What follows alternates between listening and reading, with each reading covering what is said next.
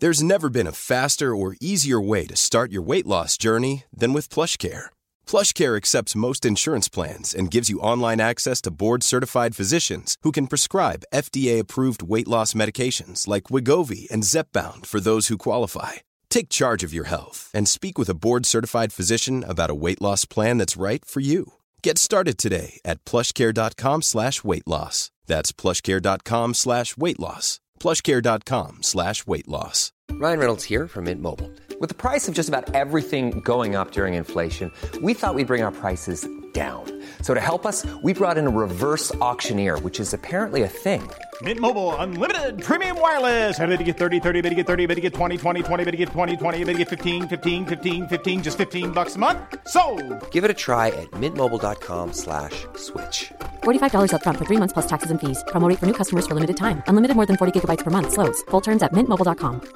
Very the کوچنجرٹی percents worthy of your موسٹنٹ moments their lab grounds natural diamonds ڈورین oil dot com to get پراؤنڈس dot com with percent diamonds پلون dot com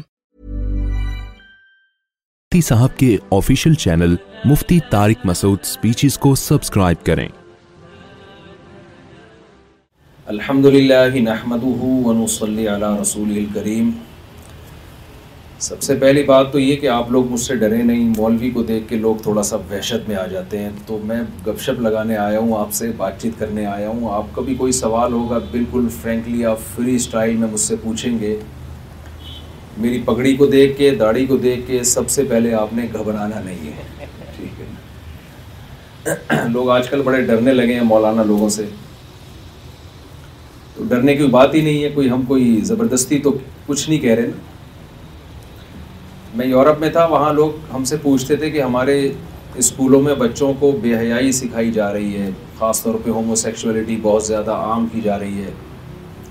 تو میں ان سے کہتا تھا بھائی گن point پہ تو نہیں آپ کے بچوں سے کوئی برائی کروا رہے نا وہ سمجھا رہے ہیں تو آپ بھی اپنے طور پہ سمجھا دیں کہ بیٹا یہ غلط ہے تو یہ دور ڈنڈے کا اور زبردستی کسی پہ اپنی رائے مسلط کرنے کا تو ہے ہی نہیں تو پھر گھبرانے کا تو سوال ہی پیدا نہیں ہوتا گھبراتا وہاں ہے جہاں پولیس ہوتی ہے کیونکہ پولیس جب کوئی بات کرتی ہے تو اس کے پیچھے پولیس کا ڈنڈا بھی ہوتا ہے وہ آپ کو ماننا پڑتی ہے اس کی ماننا پڑتا ہے اس کی بات کو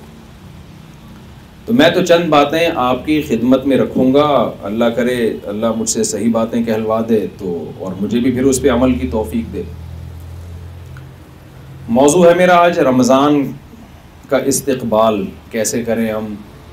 کیا حکمتیں ہیں رمضان میں جو ہمیں حاصل کرنی چاہیے لیکن رمضان سے پہلے جس خدا نے یہ مہینہ ہمیں دیا ہے جب تک اس کا انٹروڈکشن نہیں ہوگا اس کا تعارف نہیں ہوگا تو رمضان بھی ہماری سمجھ میں نہیں آئے گا دیکھیے دنیا کے ہر مذہب میں نا کچھ عبادتیں ہوتی ہیں ہندوؤں کے ہاں بھی عبادتیں ہیں یہودیوں کے ہاں بھی ہیں عیسائیوں کے ہاں بھی ہیں تو ہمارے بہت سے مسلمان یہ سمجھتے ہیں کہ جیسے ہر مذہب کا ایک کلچر ہوتا ہے تو اسلام کا بھی ایک کلچر ہے بھائی بھوکے پیاسے رہا کرو صبح نماز پڑھ لیا کرو تو پہلی بات تو یہ بات ہمیں خوب اچھی طرح ذہن میں بٹھا لینی چاہیے کہ اسلام کو آپ کمپیئر نہیں کر سکتے دیگر مذاہب کے ساتھ کوئی جوڑ بنتا ہی نہیں ہے اللہ تعالیٰ نے محمد صلی اللہ علیہ وسلم کو اپنا سفیر اور نمائندہ بنا کر دنیا میں بھیجا اور ایسا سفیر بنایا کہ کسی قسم کی کوئی کنفیوژن نہ رہے دیکھیے اگر آپ کے پاس کسی ملک کا سفیر آتا ہے تو جتنا پاورفل کنٹری ہوگا اس کے سفیر کو آپ اتنی ہی زیادہ ویلیو دیں گے یہ بات غلط تو نہیں کی میں نے ایک سفیر ہے جی بنگلہ دیش کا سفیر ہے کینیا کا سفیر ہے ایک سفیر ہے جی افغانستان کا سفیر ہے ایک سفیر انڈونیشیا کا سفیر ہے اس سے ہمارے ملک میں ہلچل نہیں مچتی لیکن جب نیوز آتی ہے کہ جی امریکہ کا سفیر آ رہا ہے رشیا کا سفیر آ رہا ہے مذاکرات کرنے کے لیے بات چیت کرنے کے لیے کنٹری کا پیغام ڈیلیور کرنے کے لیے تو ہم سب کے کان کھڑے ہو جاتے ہیں تو کسی بھی سفیر کی پاور کا اس کی ویلیو کا اندازہ اس کنٹری سے ہوتا ہے جس کنٹری کا وہ سفیر ہو ذرا توجہ میری طرف رہے تھوڑی دیر کی بات ہی ہوگی زیادہ لمبی بات نہیں کروں گا میں تو دیکھیے کسی بھی کنٹری کے سفیر کی جو ویلیو ہے نا وہ اس کنٹری کی پاور سے ہوتی ہے ہم یہ دعویٰ کرتے ہیں کہ محمد صلی اللہ علیہ وسلم وہ سفیر ہیں اللہ کے جس نے اس کائنات کو بنایا تو یہ چھوٹی بات نہیں ہے یہ بہت بڑی بات ہے یعنی اس کا مطلب یہ ہوا کہ اس پوری کائنات میں ہم جتنی ویلیو محمد صلی اللہ علیہ وسلم کو دے رہے ہیں اس کا ہزارواں حصہ بھی ہم کسی اور کو دینے کے لیے تیار نہیں ہیں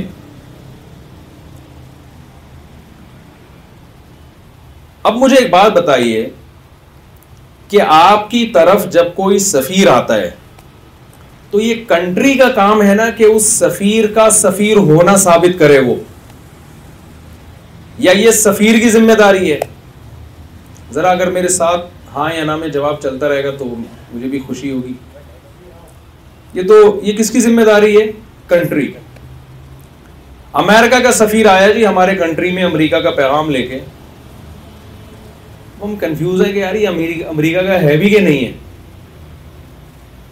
وہ پرچہ لے کے آیا ہوا ہے پیغام دے رہا ہے کہ امریکہ نے یہ یہ دھمکیاں لگائی ہیں اور یہ یہ کر لو ورنہ میں ڈیزل اور مہنگا کروا دوں گا اور یہ میرے طرف سے میسیجز ہیں یہ پیغامات ہیں ہم کہہ رہے ہیں بھائی ہمیں پتہ ہی نہیں چل رہا تو کہ ہے کہ نہیں ہے تو یہ قصور کس کا ہے یہ امریکہ کا قصور ہوگا نا کہ یار آپ نے اپنا سفیر ایسا بھیجا ہے نہ اس کے پاس کوئی کارڈ ہے نہ کوئی سرٹیفکیٹ ہے اس کے پاس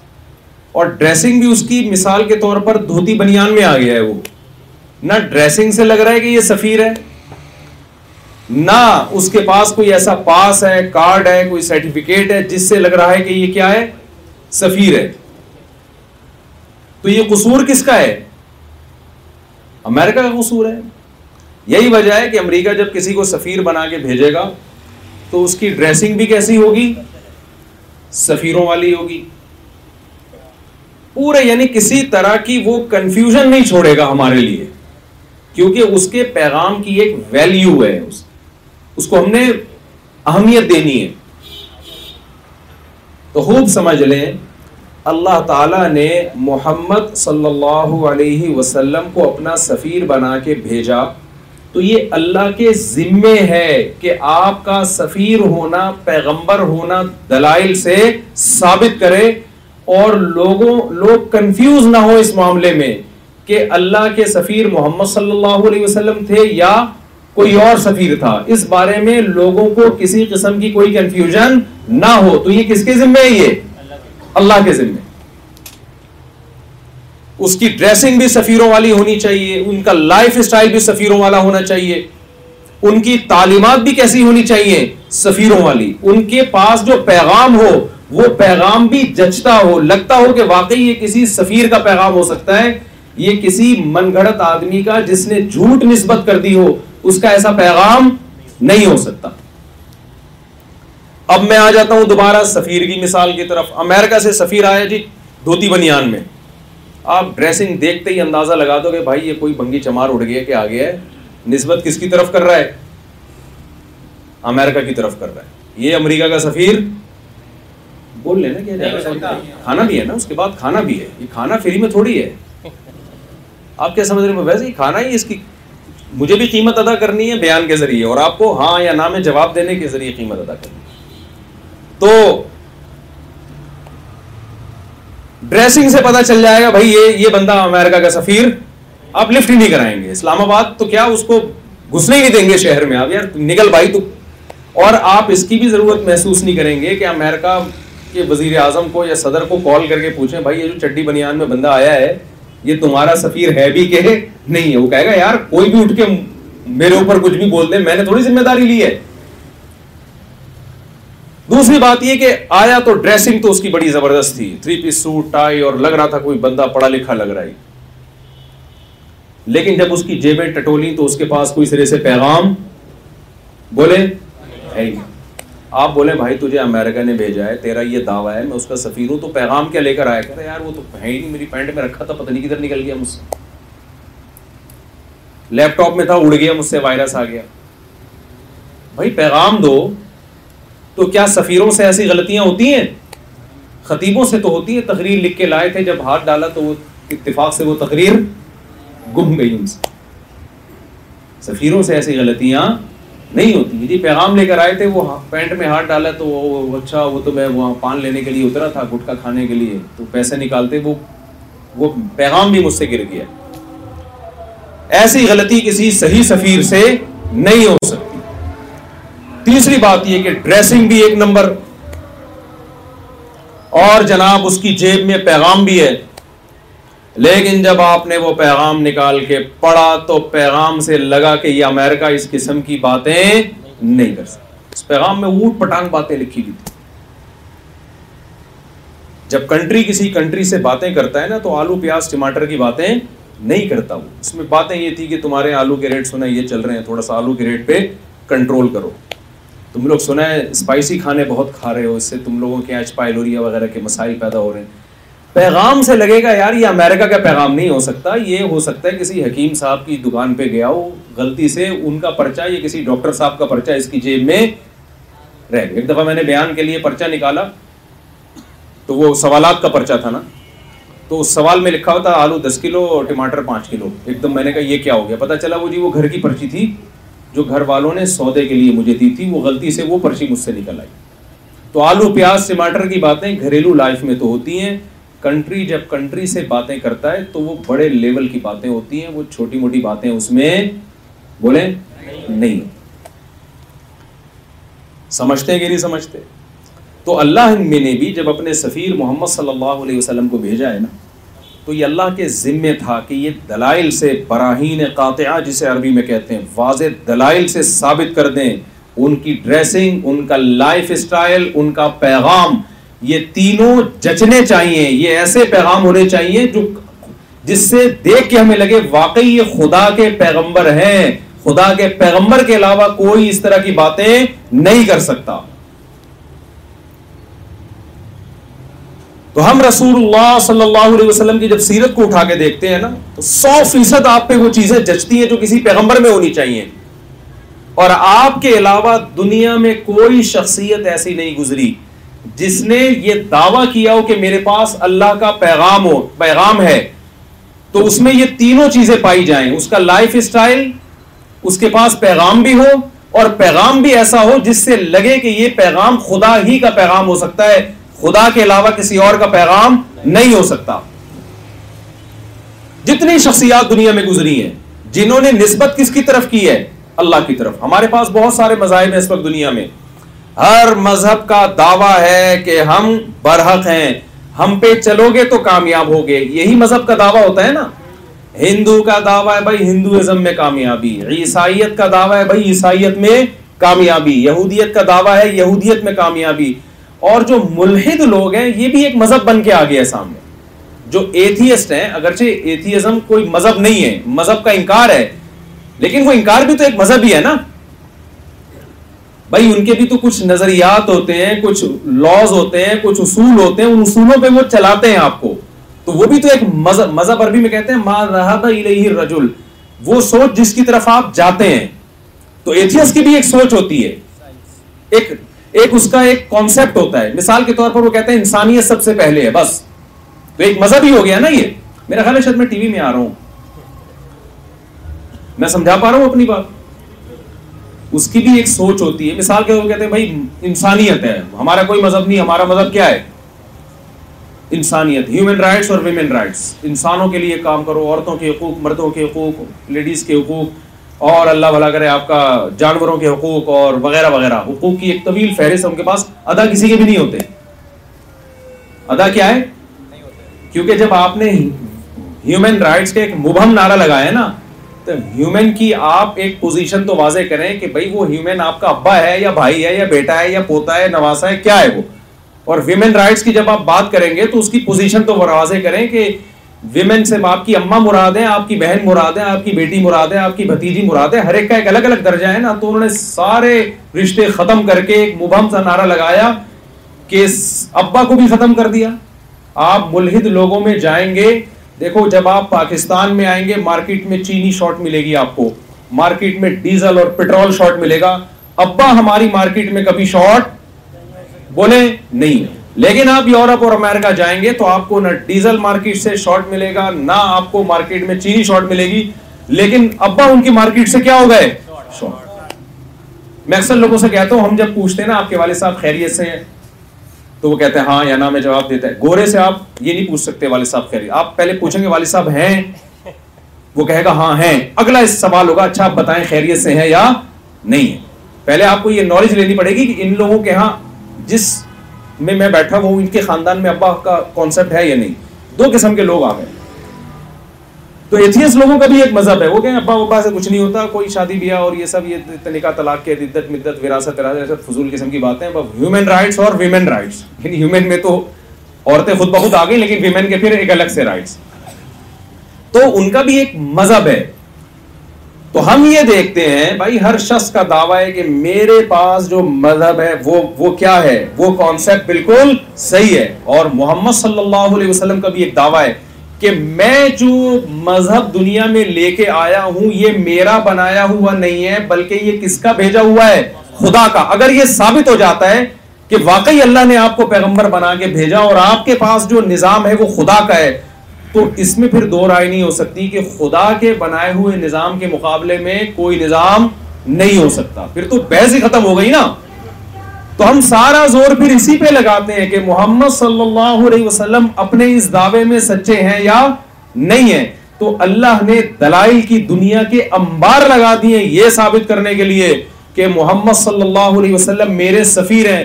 آپ کا لائف اسٹائل بتاتا ہے کہ آپ سفیر ہیں آپ کی کے پاس پیغام ہے دنیا کے واحد شخصیت ہے جن کے پاس پیغام ہے میں نے بتایا تھا نا امریکہ کے سفیر آئے اور جیب سے پرچہ ہی نہیں نکل رہا اس کے آپ واحد ہے جن کے پاس پیغام بھی اور پیغام بھی ایسا خاندانی جس پیغام اور قانون کو دیکھ کے لگتا ہے کہ یہ خدائی قانون ہو سکتا ہے یہ محمد صلی اللہ علیہ وسلم کا گڑا ہوا قانون نہیں ہو سکتا تو اسی قانون کی ایک شق ہے رمضان جس کی طرف میں انشاءاللہ آ رہا ہوں کیونکہ یہ فاد بھائی غصے سے دیکھ رہے ہیں بلائے رمضان کے لیے اور بیان شوال پہ ہو رہا ہے آپ کا ٹھیک ہے نا تو ہم دیکھتے ہیں محمد صلی اللہ علیہ وسلم کی سیرت جو تواتر سے ثابت ہے دنیا میں کوئی ایک شخصیت بتاؤ جس کے مسکرانے کو بھی چودہ سو سال کے بعد محفوظ کیا گیا ہے کہ نبی صلی اللہ علیہ وسلم مسکراتے تھے تو کتنے دانت نظر آتے تھے یہ اس دور کی ہسٹری محفوظ کی گئی ہے جس دور میں ہسٹری لکھنے کا معمول نہیں تھا اور ایسی محفوظ کی گئی ہے کہ اس طرح سے آج بھی محفوظ نہیں ہوتی حدیث کے راوی بیان کرتے ہیں مجھ سے فلاں نے بیان کیا وہ کہتے ہیں مجھ سے فلاں نے بیان کیا وہ کہتے ہیں مجھ سے فلاں نے بیان کیا وہ کہتے ہیں مجھ سے فلاں نے بیان کیا وہ کہتے ہیں مجھ سے عبداللہ بن عباس نے بیان کیا کان النبی صلی اللہ علیہ وسلم افلج ثنیتین آپ صلی اللہ علیہ وسلم کے دونوں دانتوں کے درمیان میں گیپ تھا بتاؤ اتنے اہتمام سے دنیا میں کسی کی سیرت کو محفوظ کیا گیا ہے حالانکہ اس کا اس پیغام سے کوئی تعلق نہیں ہے جو آپ لے کر آئے ہیں بھائی آپ کے دانتوں میں خلا ہو یا نہ ہو اس کا اس لا اور قانون سے کیا تعلق ہے جو آپ لے کر آئے ہیں خدا نے بتا دیا کہ جس کے دو دانتوں کے درمیان گیپ کی کو بھی میں نے سنت کے ساتھ محفوظ رکھا ہے اور سنت بھی ایسی کہ آپ جب حدیث کی کتاب پڑھیں گے امام ترمیزی یہ حدیث لے کر آئیں مجھ سے عبد الرحمن بن عبد العزیز نے بیان کیا وہ کہتے ہیں مجھے ابھی پوری سنت ذہن میں مستحضر نہیں ہے کہ عبدالعزیز ابن ابی ثابت زہری نے بیان کیا پوری سند ہے تو ان تمام راویوں کے حالات پر کتابیں لکھی گئی ہیں ان راویوں کے اس زمانے کے جو لوگ تھے ان کے تبصرے لکھے گئے ہیں کہ یہ سچا تھا یا جھوٹا تھا ان کے والد کا نام کیا تھا یہ پیدا کہاں ہوئے انہوں نے علم کن کن لوگوں سے حاصل کیا جب تک اس طرح سے کسی سند کو محفوظ نہ کیا جائے اس وقت تک محمد صلی اللہ علیہ وسلم کی طرف کسی بات کی نسبت کی محدثین کو اجازت نہیں ہے ایسا نہیں کہ آپ اٹھ کے کہتے کہ جی قائد اعظم نے فرمایا ہم کہہ رہے ہوتے نا جی، وہ ایک صاحب تقریر کر رہے تھے نا اکثر میں چٹکلا سناتا ہوں بیان کے دوران کہہ رہے تھے کہ فرمایا کہ جو آدمی نماز نہیں پڑھتا وہ ایسے جیسے بدکار ہے وہ فرمایا کہ جو آدمی زکوٰۃ نہیں دیتا وہ ایسے جیسے وہ پتہ نہیں جہنم میں فلاں طبقے میں جلے گا تو انہوں نے پوچھا یار یہ جو تم بار بار فرمایا فرمایا کر رہے ہو ہم نے تو ایسی کبھی حدیث سنی نہیں کس نے فرمایا اس نے کہا ہم نے فرمایا کس نے فرمایا یہ مائک جو ہے نا بیچارا ڈاؤن ہوتا جا رہا ہے مجھے لگ رہا ہے اس کے سیل ختم ہو رہے ہیں تو ختم ہو گیا یہ نہیں یہ سیل کا مسئلہ ہے اچھا تار ہل رہی اچھا تو دنیا میں کوئی ایسا شخص نہیں ہے جس کے ایک ایک ادا کو سنت کے ساتھ اس طرح سے محفوظ کیا گیا آپ کو پتا اسلامی قانون جو ریٹرن فارم میں آیا ہے نا سب سے پہلے امام ابو حنیفہ نے اس کو مرتب کیا پھر امام شافی نے مرتب کیا امام مالک نے امام احمد بن حنبل نے یہ تابعین اور تبا تابعین کے دور کے لوگ تھے آج سے تیرہ سو سال پہلے اس وقت دنیا میں کہیں بھی قانون ریٹرن فارم میں لانے کا رواج نہیں یابی کے ساتھ اس نے کئی صدیاں گزار دیں اور آج بھی دنیا کی آنکھوں میں آنکھیں ڈال کے وہ یہ کہہ رہا ہے کہ میرے جیسا لا اور قانون دنیا میں کسی کے پاس نہیں ہے یقین نہ آئے تو آپ یورپ اور امریکہ کے قوانین کو دیکھ لیں آپ جا کے کس طرح انسانیت کو تباہی بربادی کے دہانے پہ لا کے کھڑا کر دیا ان لوگوں نے رسول اللہ صلی اللہ علیہ وسلم نے جو قانون مرتب کیا نا جو آپ صلی اللہ علیہ وسلم قانون دے کر دیا جس کو مسلمان فقہ نے آج سے ساڑھے تیرہ تیرہ سو سال پہلے ریٹرن فارم میں لائے اس قانون کی خوبیاں کیا ہیں آج اس قانون کو ہم کمپیئر کرتے ہیں نا ہمارے پاس دو ہی دنیا میں لاء چل رہے ہیں ایک سیکولرزم جو بڑی کامیابی کے ساتھ کہا جاتا ہے کہ چل رہا ہے حالانکہ وہ تباہی بربادی کی طرف جا رہا ہے دوسرا ہے اسلام اس قانون کی آپ خوبی دیکھیں جو ساڑھے تیرہ چودہ سو سال پہلے پیش کیا جا رہا ہے جو پیش کرنے والے ہیں ان کے ہاتھ نے قرآن کہتا ہے کبھی الف کی لکیر بھی نہیں کھینچی نہ لکھنا جانتے ہیں اور نہ پڑھنا جانتے ہیں ضابطہ پیش کیا جا رہا ہے جی آپ نے لائف کیسے گزارنی ہے اس میں سب سے پہلا حکم جو دیا جا رہا ہے وہ ہے صفائی اور تہارت میں سمجھا پا رہا ہوں اپنی بات کیا حکم دیا جا رہا ہے صفائی اور تہارت مدثر پہلے تو علم کی فضیلت بیان کی جا رہی نا اقرا بسم ربی لدی خلق تو ظاہر ہے علم کی فضیلت ہوگی تو آگے نالج ہوگی اس علم کی فضیلت کے بعد جو سب سے پہلا آڈر دیا جا رہا ہے وہ کیا ہے وسیاب کا فتحر اپنے کپڑوں کو کیا رکھیے پاک رکھیے کپڑوں کو پاک رکھنے کا مطلب جب کپڑوں کو پاک رکھنا ہے تو جسم کو بطریق اولا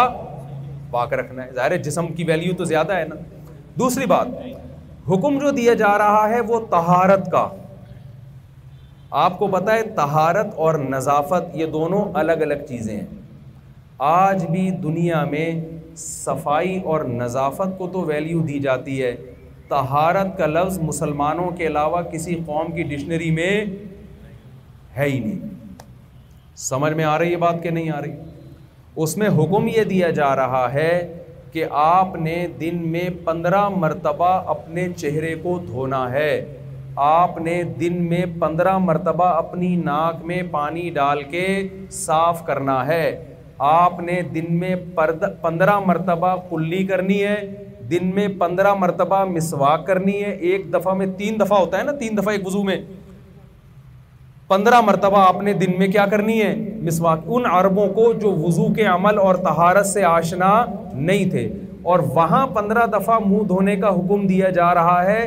جن کے ہاں آج تک پانی کی شدید قلت ہے جن کے ہاں پٹرول سستا ہے اور پانی مہنگا ہے بتاؤ یہ پیغام محمد صلی اللہ علیہ وسلم خود سے گڑھ سکتے ہیں ایسی صفائی آپ کو یورپ میں آج بھی نظر آتی ہے آج ہم ڈینٹس سے دانتوں کے صفائی کی اہمیت سنتے ہیں جو ڈینٹسٹ ہوتے ہیں کہ جی دانت صاف کرنے چاہیے رسول اللہ صلی اللہ علیہ وسلم نہ ڈاکٹر تھے نہ اس معنی میں حکیم تھے جیسے آج کل ہوا کرتے ہیں نہ کوئی آپ صلی اللہ علیہ وسلم معاذ اللہ کوئی ڈینٹسٹ تھے لیکن آپ صلی اللہ علیہ وسلم نے مسواک کا اتنی کثرت سے استعمال کیا ہے اتنی کثرت سے دیکھیں اسلام کی صفائی اور غیر مسلم کی صفائی میں ایک بڑا فرق ہے غیر مسلموں کی صفائی شروع ہوتی ہے باہر سے آہستہ آہستہ کہاں جاتے ہیں پھر وہ اندر کی طرف اسلام جو صفائی کا آڈر کر رہا ہے نا وہ سب سے پہلے پیٹ میں کیا ڈالنا ہے کلو مینت بات پاکیزہ چیز پیٹ میں ڈالنی ہے یہ کانسیپٹ کس نے دیا ہے بھائی آپ لوگ بولیں گے تو بات چلے گی نا آگے بالکل چپ چپ نہ بیٹھے مجھے بہت تکلیف ہوتی ہے یہ کانسیپٹ کس نے دیا ہے اسلام نے دیا دنیا میں دیکھیں کوئی شاید یہاں کوئی ڈاکٹر صاحب بھی بیٹھے ہوئے ہوں میڈیکل سائنس جو ہے نا جب آپ ڈاکٹر سے پوچھیں ڈاکٹر صاحب میں یہ کھا سکتا ہوں کہ نہیں کھا سکتا ڈاکٹر اس میں چیک کرے گا پروٹین ہے یا نہیں کولیسٹرول لیول بڑھا تو نہیں دے گا اس سے زیادہ ڈاکٹر کی فیلڈ کیا ہو جاتی ہے ختم اسلام کہتا ہے سب سے پہلے یہ دیکھنا ہے کہ حلال طیب ہے یا بولیں پروٹین تو کتے میں بھی ہوتے ہیں پروٹین تو چھپکلیوں میں بھی شاید ہوتے ہوں گے لال بیگ میں بھی ہوتے ہوں گے اسلام نے بتایا ہے کہ یہ انسان ہے انسان نے وہ غذائیں کھانی ہیں جو انسان پہ سوٹ کرتی ہیں جن میں سب سے پہلے ان غذاؤں کا پاکیزہ ہونا ضروری پابندیاں لگا دیں کہ یہ والے جانور کھا سکتے ہو یہ نہیں کھا سکتے اور جو کھا سکتے ہو ان کو بھی ذبح کر کے ان کے جسم سے بلڈ اور خون کو آپ نے کیا کرنا ہے نکالنا ہے خون سمیت نہیں کھا سکتے آج گورے بھی نا زبح کو ترجیح دے رہے ہیں ہمارے ریلیٹو ہیں نا امیرکا میں ادھر ادھر وہ کہتے ہیں یار گورے آ رہے ہوتے ہیں حلال چاہیے ہم اس سے کہتے ہیں یار تمہیں حلال حرام کا کیا مطلب کہتے ہیں یار وہ جو بلڈ نکلنے سے جراثیم نکل جاتے ہیں بیماریاں سنائیں کہ زیادہ صاف ستھرا ہو جاتا اچھا ہے تو یہ کانسیپٹ کس نے پیش کیا چودہ سو سال پہلے اسلام نے پیش کیا حلال کھانا ہے اور کھانا بھی کیسے ہے ذبح کر کے دوسری بات ایک آدمی کی مرغی چوری ہو گئی جس نے چوری کی نا وہ الٹی طرف سے ذبح کر کے کھا رہا تھا تو کسی نے کہا کہ بھائی الٹی طرف سے ذبح کرنے سے مرغی حرام ہو جاتی ہے اس نے کہا پہلے کون سا حلال کی تو حرام کی دو قسمیں اسلام نے بیان کی ہیں ایک وہ قسم جو سیدھی طرف سے اللہ اکبر پڑھ کے ذبح کرنے سے بھی حلال نہیں ہوتی یہ وہ ہے جب آپ نے کسی کا حق دبا کے مرغی چوری کر لی یہ بھی ناپاک ہے اسلام کی نظر میں غیر مسلم کی نظر میں اس پہ ناپاک کا لفظ صادق نہیں آتا وہ اس کو غیر اخلاقی تو کہے گا ناپاک نہیں کہے گا اسلام نے شراب پینے پر جو سزا بیان کی ہے کہ چالیس دن نماز قبول نہیں ہوتی چوری کی مرغی بسم اللہ ہی اللہ اکبر پڑھ کے بھی آپ کھائیں گے نا تو اس پہ بھی وہی سزا ہے کہ حرام کھانے سے آپ کی چالیس نماز قبول نہیں ہوتی میں سمجھا پا رہا ہوں اپنی بات کی نہیں سمجھا پا اسلام نے چودہ سو سال پہلے نبی صلی اللہ علیہ وسلم نے شراب کو حرام قرار دیا اس سوسائٹی میں جہاں ننانوے فیصد لوگ شراب کے عادی تھے اگر محمد صلی اللہ علیہ وسلم اللہ کے سچے نبی نہ ہوتے معاذ اللہ تو آپ سوسائٹی کے ساتھ کمپرومائز کرتے آج یورپ اور امریکہ کی حکومتوں نے سوسائٹی کے ساتھ کمپرومائز کر کے شراب کو لیگل کیا ہے ورنہ دنیا کا کوئی بھی مند مند شراب کو انسانیت کے لیے نہیں سمجھتا تو ہمارے پیغمبر صلی اللہ علیہ وسلم بھی کمپرومائز کرتے اس چودہ سو سال پہلے محمد صلی اللہ علیہ وسلم نے معیشت میں سود کو حرام قرار دے دیا آج اس کی حکمتیں سمجھ میں آ رہی ہیں کہ سود سوسائٹی میں کس طرح امیر کو امیر تر بنا دیتا ہے اور غریب کو غریب تر بنا دیتا ہے جب محمد صلی اللہ علیہ وسلم سے پوچھا گیا کہ آپ سود پہ پابندی لگا رہے ہو حالانکہ قسطوں کے کاروبار میں بھی ہم پروفٹ زیادہ لیتے ہیں جب کوئی لیٹ پیمنٹ کرتا ہے سود میں بھی پروفٹ زیادہ لیں تو اس میں فرق کیا ہے یہ فرق عرب کے بدوؤں کو سمجھانا ممکن نہیں تھا تو اتنی آیتیں نازل ہوئیں کہ بھائی فرق یہ ہے احل اللہ وحرم الربا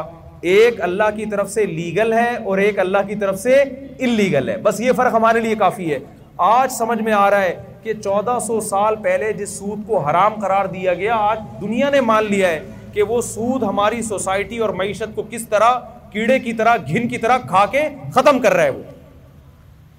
تو آپ بتاؤ یہ پیغام چودہ سو سال پہلے ایک ایسا ایسی شخصیت جو نہ لکھنا جانتی ہو نہ پڑھنا جانتی ہو کیا وہ خود سے پیش کر سکتے ہیں یہ پیغام یہ ناممکن ہے وراثت کا نظام آپ اٹھا کے دیکھ لیں اسلام نے جو وراثت کا نظام پیش کیا آج بھی دنیا کے سارے ماہرین مل کے ایسا نظام پیش بولے نہیں کر سکتے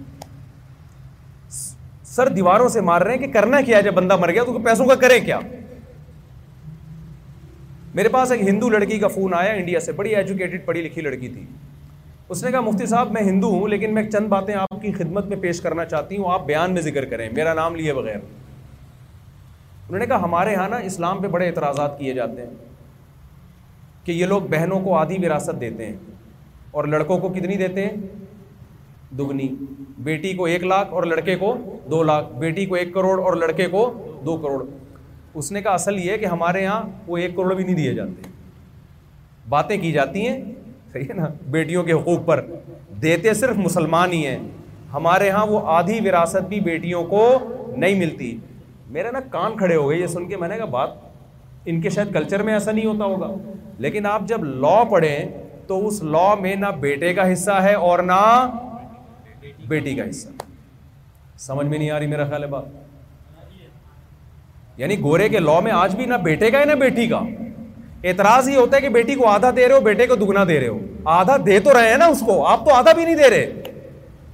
مرنے کے بعد سارا بینک کھا جاتا ہے حکومت لے لیتی ہے وہ جو آپ کا بلڈ تھا جو آپ کے جسم سے جس کو اللہ نے پیدا کیا اس کا آپ کی وراثت میں مرنے کے بعد کوئی حصہ نہیں ہے اور اسلام کا احسان دیکھیں آپ اس دور میں بیٹی کو آدھا دے رہا ہے جس دور میں بیٹیوں کو غیرت کے نام پہ زندہ دفن کر دیا جاتا تھا اس وقت اتنا پروٹوکول دے رہا ہے کہ مرنے کے بعد اگر آپ نے تین کروڑ روپے چھوڑے ہیں تو ایک کروڑ بیٹی کو ملے گا اور دو کروڑ بیٹے کو ملے گا اور کمال کی بات یہ ہے کہ بیٹی کو ایک کروڑ دینے کے بعد مالی ذمہ داریاں اس پہ زیرو ڈالی جا رہی ہیں اور بیٹے کو دو کروڑ دینے کے بعد خرچہ اس پہ چار کروڑ کا ڈالا جا رہا ہے بہت مشکل ہے بھائی بات سمجھانا پولیس پولیس کو بلوانا پڑے گا میرا خیال ہے دیکھیں مجھے ایک بات بتائیں اللہ نہ کرے آپ کا انتقال ہو گیا ہوگا تو ہم سب کا میرا خیال ہے آپ نے تین کروڑ چھوڑے جو مہنگائی چل رہی ہے مجھے نہیں لگ رہا کہ چھوڑیں گے لیکن بہرحال ہم فرض کر لیتے ہیں کہ ہم نے تین کروڑ میں کہتا ہوں سب سے خوش قسمت وہ ہے جو ڈیزل اور پیٹرول کی دو تین بوتلیں چھوڑ کے جائے گا وہ سب سے خوش قسمت ہوگا یا دو چار ڈالر چھوڑ کے چلا جائے وہ جس اسپیڈ سے ڈالر اوپر جا رہا ہے نا اب آپ نے کیا کیا آپ کی بیٹی کو ایک کروڑ ملا اور بیٹے کو کتنا مل گیا دو کروڑ غیر مسلم کہیں گے یار یہ عورت پہ ظلم ہے بچی کے جب نکاح کا پیغام آئے گا تو باپ کے ذمے اسلام نے بیٹی یا باپ کے ذمے نکاح کا ایک روپے بھی نہ بارات کا کھانا ہے حتیٰ کہ نکاح کے چھوارے بھی کس کے ذمے ڈالے ہیں بولیں لڑکے تو لڑکے کے ذمے سارا نکاح کا خرچہ مہر سمیت ولیمے سمیت جس کو دو کروڑ ملے تھے نا جو آپ کے بیٹے کو دو کروڑ ملتے اس کی شادی ہو رہی ہے تو سارا خرچہ نکاح کا کس کے ذمہ ڈال دیا دو کروڑ جس کو دو ملے اور جب بیٹی کے لیے رشتہ آیا تو جس نے بھیجا ہے سارا خرچہ کس کے کے کندھوں پہ ڈال دیا اس ذمہ وہ بچی ایک کروڑ لے کے سسرال گئی وہاں سارا فرنیچر سارا نان نفقہ کس کے پیسوں سے آئے گا وہ جس کو ابا کی طرف سے دو کروڑ ملے سمجھ میں نہیں آ رہی بات پھر نان نفقہ گیس بجلی کا بل پھر بچوں کی ولادت کا خرچہ پھر بچوں کی اسکولوں کی فیسیں پھر بچوں کی تعلیم یہ سارا خرچہ اس کے ذمے جس کو کتنے ملے تھے دو کروڑ تو اسلام اور جو بیٹی ہے نا اس کا ایک کروڑ وہ مکمل آزاد ہے اس میں یہاں تک اسلام نے بیان کیا ہے کہ عورت کروڑ پتی ہو اور شوہر غریب ہو پھر بھی بیوی کا اور بچوں کا نان نفقہ کس کے ذمے ہے شوہر کے ذمے تو ایک کروڑ دے کے بچا لیے اور اس کے دو کروڑ دے کے خرچہ کتنا ڈال دیا چار کروڑ کا خرچہ ڈال دیا اسلام نے اس کے اوپر تو آپ اور پھر مہر کا الگ سے جو عورت کو وہ پتہ نہیں پچاس لاکھ ملتا ہے پانچ ہزار ملتا ہے دس ہزار وہ ایک الگ چیز ہے تو یہ قانون کون یہ عورت کے تحفظ کی کون بات کر رہا ہے جب عورت کے حقوق پہ تنظیمیں نہیں بنی تھی تو ہم محمد صلی اللہ علیہ وسلم کی شخصیت کو دیکھتے ہیں کہ آپ کے پاس جو پیغام جو پرچہ نکلا ہے نا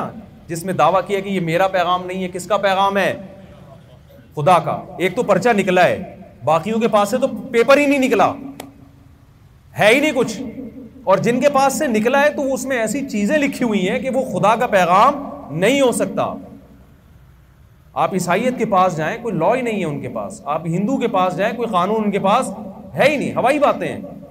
پیغام صرف اور صرف کس کے پاس ہے اسلام کے پاس ہے تو انہی پیغاموں میں سے ایک پیغام یہ ہے کہ اسلام نے خلاصہ جو بیان کیا گیا ہے نا کہ ولی ولی المسلمین للہ ولی ولی رسولی ولی عام مت او کما قال صلی اللہ علیہ وسلم کہ اللہ کا حق ادا کرنا ہے اور مخلوق کا حق ادا کرنا ہے ان دو قسم کے حقوق کا نام کیا ہے اسلام تو ان دو کے حقوق کو اسلام ان کی تاکید بھی کرتا ہے اور ان کو ایکسپلین بھی کرتا ہے اسلام کے علاوہ اللہ کے حقوق کا تو کوئی کانسیپٹ ہی نہیں ہے کسی کے پاس اور جو کانسیپٹ ہے وہ اتنا بھیانک اتنا ڈراؤنا ہے کہ وہ لگتا نہیں ہے کہ اللہ کے ایسے حقوق ہو سکتے ہیں یا اللہ ان باتوں پہ خوش ہو سکتا ہے اور مخلوق کے حقوق کا بھی کوئی کانسیپٹ اسلام کے علاوہ کسی اور کے پاس نہیں اللہ کے حقیق میں بعد میں بات کرتا ہوں کیونکہ اس کا رمضان سے تعلق ہے تاکہ میں اپنے ٹاپک پر آؤں پہلے میں مخلوق کے حقوق کی بات کرتا ہوں مخلوق کے حقوق کی اسلام کے علاوہ جو تحریکیں چلتی ہیں نا ان میں مخلوق کے حقوق کیا ہیں بھائی جتنے بھی انسان ہیں نا سب کیا ہیں برابر یہیں سے ایک دھاندلی کیا ہو گئی ہے بولو نہیں بات میرا خیال یہیں سے کیا ہو گئی آپ نے مشاہدے کے خلاف ایک نظریہ فرض کر لیا وہ ایک چٹکلا ہے کہ وہ ایک جو ہے نا وہ چیلا اور گرو پہلے زمانے میں ہوا کرتے تھے نا ایک گرو ہوتا تھا جو ان کا چیلا اور ایک چمچا ہوتا تھا جو گرو کا چمچا یہ دونوں کسی ملک میں گئے پتہ چلا کہ جی وہاں سب برابر ہے سب کے حقوق کیا ہیں سیم تو گرو نے کہا چل چیلے اس ملک میں چل کے رہتے ہیں جہاں ایکویلٹی کی بیس پہ سب کے رائٹس کیا ہیں برابر سارے ایک جیسے وہاں بڑا امن ہوگا سکون ہوگا کوئی بڑا چھوٹا نہیں ہے تو چیلے نے کہا حضور یہ کیسے ہو سکتا ہے یہ خدا کا بنایا ہوا نظام ہے کسی کا مرتبہ زیادہ کسی کا مرتبہ کم تو سارے ایک جیسے کیسے ہو سکتے ہیں تو یہ صحیح کنٹری نہیں ہے اس نے کہا نہیں نہیں بڑا اچھا کنٹری یہ چلتے ہیں تو جب یہ اس ملک میں گیا نا تو پتہ چلا جی کسی مجرم کو پھانسی دی جا رہی ہے اب یہ لوگ گئے پھانسی کا منظر دیکھنے کے لیے تو وہ جو مجرم تھا اس کی گردن بہت موٹی تھی جیسے ہمارے وہ ایک ہیں ان کی گردن اتنی موٹی ہے کہ پھانسی دی نہیں جا رہی ان کو تو اس وجہ سے وہ ہر دفعہ بری ہو جاتے ہیں اب کون ہے میں زیادہ نہیں ڈیٹیل میں جاؤں گا ایک بڑے بزرگ ہیں کئی دفعہ ان کو پھانسی کا فیصلہ سنایا گیا لیکن پھانسی دینے سے پہلے وہ فیصلہ اس لیے واپس لیا گیا جہاں تک میرا ایک ترجیح ہے کہ وہ گردن بھندے کے حساب سے یعنی اتنی بڑی گردن ہے کہ ابھی تک ایسا پھندا انہوں نے ایجاد ہی نہیں کیا تو جب اس کو پھانسی پہ لے کے کسی کو لے کے گئے تو اس کی گردن موٹی تھی پھندا کیا تھا چھوٹا تھا وہاں بحث ہو گئی یار یہ تو پھندے پہ آ ہی نہیں رہا تو انہوں نے کہا بادشاہ سے پوچھا بادشاہ نے کہا دیکھو ہمارے یہاں سب برابر ہیں یہ نہیں آ رہا نا تو جو آ رہا ہے اس کو لٹکا دو سب کے حقوق کیا ہیں بھائی ضروری تھوڑی ہے کہ مجرم کو سزا دی جائے اگر مجرم کی گردن نہیں آ رہی تو پھانسی تو دینی ہے تو جس کی آ رہی ہے اس کو لٹکا دو تو گرو کی آ رہی تھی گرو کی گردن آ رہی تھی اس کو پکڑ کے لے جانے لگے وہ بھاگا اور توبہ کی بھائی آئندہ میں کبھی کسی ایسے کنٹری میں نہیں جاؤں گا جس جن میں سب کے حقوق کیا ہیں برابر ہیں یہ تو خیر ایک چٹکلا تھا سمجھانے کے لیے کہ یہ نیچرل نہیں انہوں نے مرد اور عورت کو برابر کر دیا کیا کر دیا مرد اور عورت کو سیم حقوق ہیں دونوں کے اسلام نے دونوں کی دیکھا کہ بھائی یہ میڈیکلی سیم نہیں ہے تو حقیقت میں کیسے سیم ہو سکتے ہیں اسلام نے قانون بنایا قوامون علی النساء ہم نے مرد کو عورت پر فضیلت دی ہے گھر کا سربراہ کون ہوگا بولے بھائی مرد ہوگا عورت شوہر کے ماتحت اور تابع ہوگی غلام اور لونڈی نہیں ہوگی ماتحت اور تابع ہوگی یہ بالکل ایک نیچر کے حساب سے تھا اسلام نے بتایا کہ سب کے حقوق برابر نہیں ہیں سب سے پہلے کس کا حق ہے بھائی مخلوق میں تمہارے پیرنٹس تمہارے ماں باپ آپ نے ایئر ہوسٹس کا اسٹائل بات کرنے کا سب حضرات نے یہاں جہازوں میں سفر کیا ہوگا دیکھا ہوگا بڑی تمیز سے بات کرتی ہے لیکن اسلام اس اخلاق اور تمیز کو ماننے کے لیے تیار نہیں ہے اسلام کہتا ہے یہ تمیز اگر اپنے ابا کے ساتھ اور اپنی اماں کے ساتھ اور اپنے ہسبینڈ کے ساتھ ہے اس پہ ثواب ملے گا کسٹمر کے ساتھ ہے تو تنخواہ ملے گی ثواب بولے نا کیا ہو گیا بھائی نہیں ملے گا یہ کون بیان کرتا ہے یہ گورا بتا سکتا ہے یہ باتیں یہ محمد صلی اللہ علیہ وسلم نے بتائی ہیں کہ تمہارے اخلاق کا سب سے پہلے حقدار تمہارے گھر والے ہیں جو ریلیشن ہے کمال کی بات یہ کہ ریلیشن کے حقوق تو بعد کی بات ہے ریلیشن ہی ختم ہو گئے ریلیشن وجود میں آتے ہیں نکاح سے اس سوسائٹی میں نکاح کیا ہو گیا ختم The softest sheets you've ever felt. Now imagine them getting even softer over time. That's what you'll feel with Bowl and Branch's organic cotton sheets. In a recent customer survey, 96% replied that Bowl and Branch sheets get softer with every wash. Start getting your best night's sleep in these sheets that get softer and softer for years to come. Try their sheets with a 30-night guarantee. Plus, get 15% off your first order at bowlandbranch.com. Code BUTTERY. Exclusions apply. See site for details. There's never been a faster or easier way to start your weight loss journey than with PlushCare. PlushCare accepts most insurance plans and gives you online access to board-certified physicians who can prescribe FDA-approved weight loss medications like Wegovy and Zepbound for those who qualify. Take charge of your health and speak with a board-certified physician about a weight loss plan that's right for you. Get started today at PlushCare.com/weight loss. That's PlushCare.com/weight loss. PlushCare.com/weight loss. اسلام نے بتایا کہ اتق اللہ اللہ سے ڈرو اور اس ذات سے ڈرو جس نے تمہیں ایک مرد اور عورت سے پیدا کیا اور پھر تمہیں ایک رشتوں میں تقسیم کر دیا اس نے تو رشتے ختم ہو گئے وہاں پہ تو مخلوق کے حقوق میں اسلام نے سب سے پہلے رشتوں کو بیان کیا ہے کہ بعد والے بعد میں سب سے پہلے تمہارے والدین ہیں پھر بیوی بچے ہیں پھر بھائی بہن ہیں بار بار قرآن میں لفظ آتا ہے نا اقربا قریب کے لوگ قریب کے لوگ جو سب سے زیادہ قریبی ہے اس کا حق بھی سب سے زیادہ اور پھر اس میں وراثت کے حکام بیان کیے اس میں نان نفقے کے حکام بیان کیے آپ حیران ہوں گے یورپ میں آپ جاتے ہیں ساری ذمہ داریاں اسٹیٹ کے ذمے ہیں وہاں معذوروں کو پالنا ایک معذور بھائی ہے بھائی کی ذمہ داری نہیں ہے اس معذور کی خدمت کس کی ذمہ داری ہے اسٹیٹ بھائی اسٹیٹ کا کیا لگتا ہے وہ اسٹیٹ پال رہی ہے اور بڑے اچھے طریقے سے پال رہی ہے کیوں پال رہی ہے اس لیے کہ بھائی پالنے کے لیے تیار نہیں اگر اسٹیٹ نہ پالے روڈوں پہ ہوئے ہوں گے وہ معذور لوگ بوڑھے ماں باپ کو وہاں کون پال رہا ہے اولاد پالتی ہے نہ نہ نہ اسٹیٹ اسٹیٹ حالانکہ نے جنا نہ اسٹیٹ نے پیدا کیا نہ ان کی پیدائش پہ اسٹیٹ کو خوشی ہوئی اسٹیٹ میں جو حکمران ہے وہ پانچ پانچ سال کے لیے آ رہے ہیں اور جا رہے ہیں اسٹیٹ ایک قانون شخصی ہے جس کا حقیقی وجود نہیں ہوتا ایک لیگل پرسن جسے کہا جاتا ہے ایک فرضی پرسن ہے اس فرضی پرسن کے وہ بوڑھے ماں باپ کو بھی پال رہا ہے وہ وہ فرضی پرسن جو ہے وہ اولاد کو بھی اور معذوروں کو بھی پال رہا ہے تو آپ بتاؤ ریلیشن فرضی شخص سے بڑھ رہا ہے آپس کے ریلیشن کیا ہو رہے ہیں آہستہ آہستہ ختم ہو رہے ہیں اسلام ہے جس نے بتایا ہے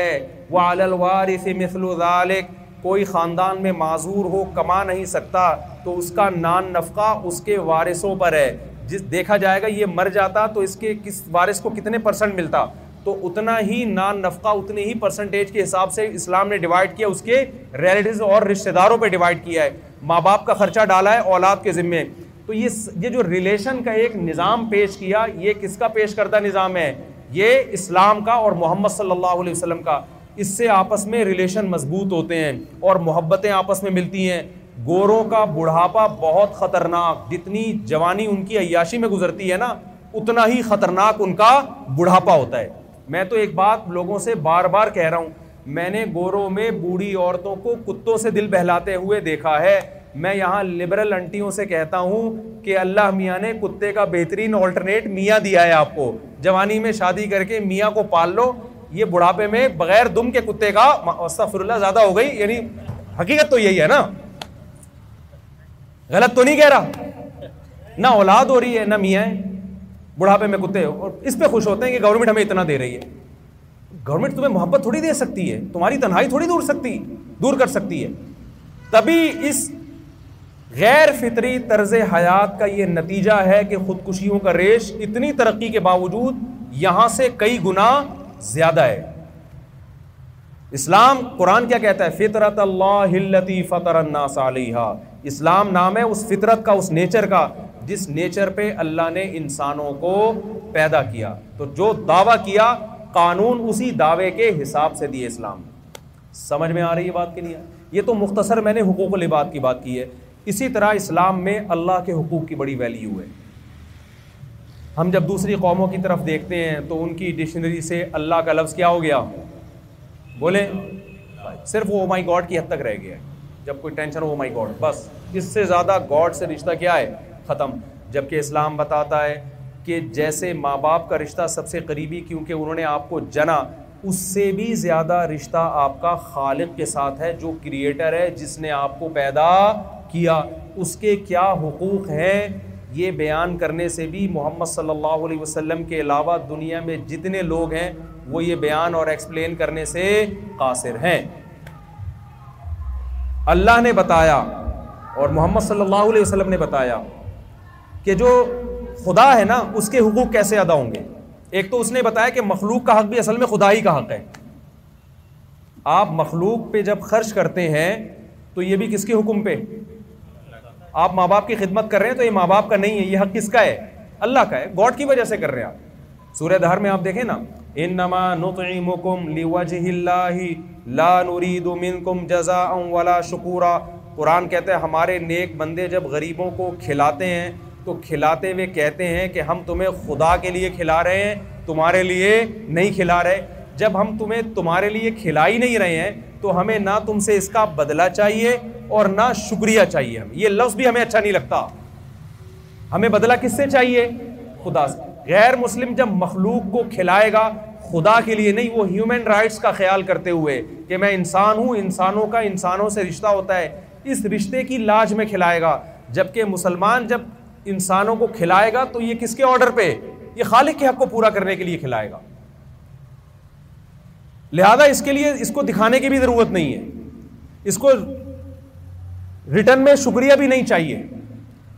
آپ دیکھ لیں نا لوگ ایک بہت اشکال کرتے ہیں کہ پاکستان میں لوگ ٹیکس نہیں ادا کرتے دبا کے ادا کر رہے ہیں غریبوں پہ جو خرچ کر رہے ہیں وہ ٹیکس سے کئی گنا زیادہ ہے اس کی وجہ یہی ہے ان کو پتہ ہی جو ہم زکوٰۃ یا صدقے دے رہے ہیں اللہ کو دے رہے ہیں وہاں سے مل جائے گا ہمیں حکومت کو جو دیں گے اس پہ لوگوں کو اطمینان کہ پتہ نہیں کہاں جائے گا کس کے پیٹ میں جائے گا میں لاہور گیا اور انڈس ہاسپٹل آپ جا کے دیکھیں ان کی کروڑوں اور بلکہ اربوں روپے کا بجٹ ہے سارا بجٹ ٹوٹلی عوام اٹھا رہی ہے جو ہاسپٹل میں ڈائلسس کے پیشنٹ کا فری علاج ہارٹ پیشنٹ کا فری علاج میں یورپ بھی گیا وہاں میں نے دیکھا فری علاج کرتا کون ہے فری علاج اسٹیٹ حکومت یہاں بھی ہم دیکھیں بہت سے اسپتال فری علاج ایک بھی گورنمنٹ کا ایسا اسپتال نظر نہیں آیا جہاں ٹوٹلی علاج کیا ہو فری اور جو فری والے ہیں وہاں علاج سے زیادہ بیمار ہونے کا ریشو کیا ہے آپ ذرا چلیں ہیں نا پان گٹکے آپ کو فری ہسپتالوں میں نظر آئیں گی وہ دیکھ کے ہی آدمی بیمار ہو جائے تو یہاں عوام تو ذمہ داریاں پوری کر رہی ہے گورنمنٹ پوری نہیں کر رہی وہاں گورنمنٹ پوری کر ہی اس لیے رہی ہے کہ عوام پوری نہیں کر رہی وہاں پہ کر بھی نہیں سکتی کیونکہ بڑے بڑے ہسپتالوں کو چلانے کے لیے جو موٹیویشن چاہیے وہ موٹیویشن مذہب تو آپ کو دے سکتا ہے وہ حکومتیں آپ کو وہ موٹیویشن نہیں دے سکتی ممکن ہے لوگ کہیں کہ یار فلاں ہسپتال وہاں بھی چلا رہے ہیں بھائی اتنا پیسہ جو غربت یہاں ہے یہ غربت تھوڑا پارسل کرو نا وہاں پہ پھر دیکھو چلا سکتے ہیں کہ نہیں چلا سکتے تو اب مسئلہ کیا ہے کہ اسلام نے اللہ کے حق بھی بیان کیا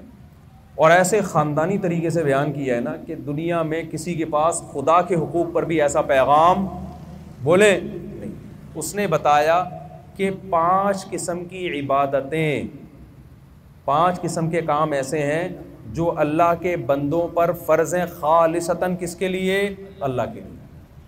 نمبر ایک نماز آپ مجھے بتاؤ نماز جیسی عبادت آپ کو دنیا میں کسی مذہب میں نظر آتی ہے کیا جس میں آپ دانت صاف کریں لباس کو پاک کریں ٹائمنگ بھی کتنی بہترین صبح صبح آپ اٹھیں جس بہانے مسلمان کو صبح اٹھنا پڑتا ہے میڈیکلی دیکھا جائے کوئی انگلی اٹھا سکتا ہے اس کے اوپر نماز کا ٹائم ایسا رکھا ہے جو میڈیکلی انسان کی صحت سے میچ بولو نا نہیں کرتا کیونکہ کوئی کہہ سکتا ہے بلکہ ڈاکٹر سے پوچھیں گے یار سب سے بہترین ٹائم صبح اٹھنے کا کون سا ہے صبح کا ٹائم اور تحجد میں اٹھیں تو اور اچھا ہے اسلام نے اگر رات کو دو بجے یا ڈھائی بجے نماز رکھی ہوتی بہت سے ڈاکٹروں کو اشکال ہو سکتا تھا بھائی یہ ٹائم ایسا رکھا ہے تو گہری نیند کا ٹائم ہے تو صحتیں برباد اسی وجہ سے ہو رہی ہے کہ تم نماز پڑھتے ہو ٹائم ایسا رکھا گیا ہے جو ہماری نیچر اور فطرت سے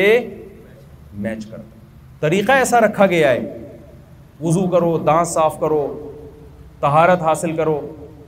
یہ غسل تو یہ تمام جو پورا پروسیز ہے اس سے بہتر پروسیز عبادت کا کوئی لا سکتا نہیں ہے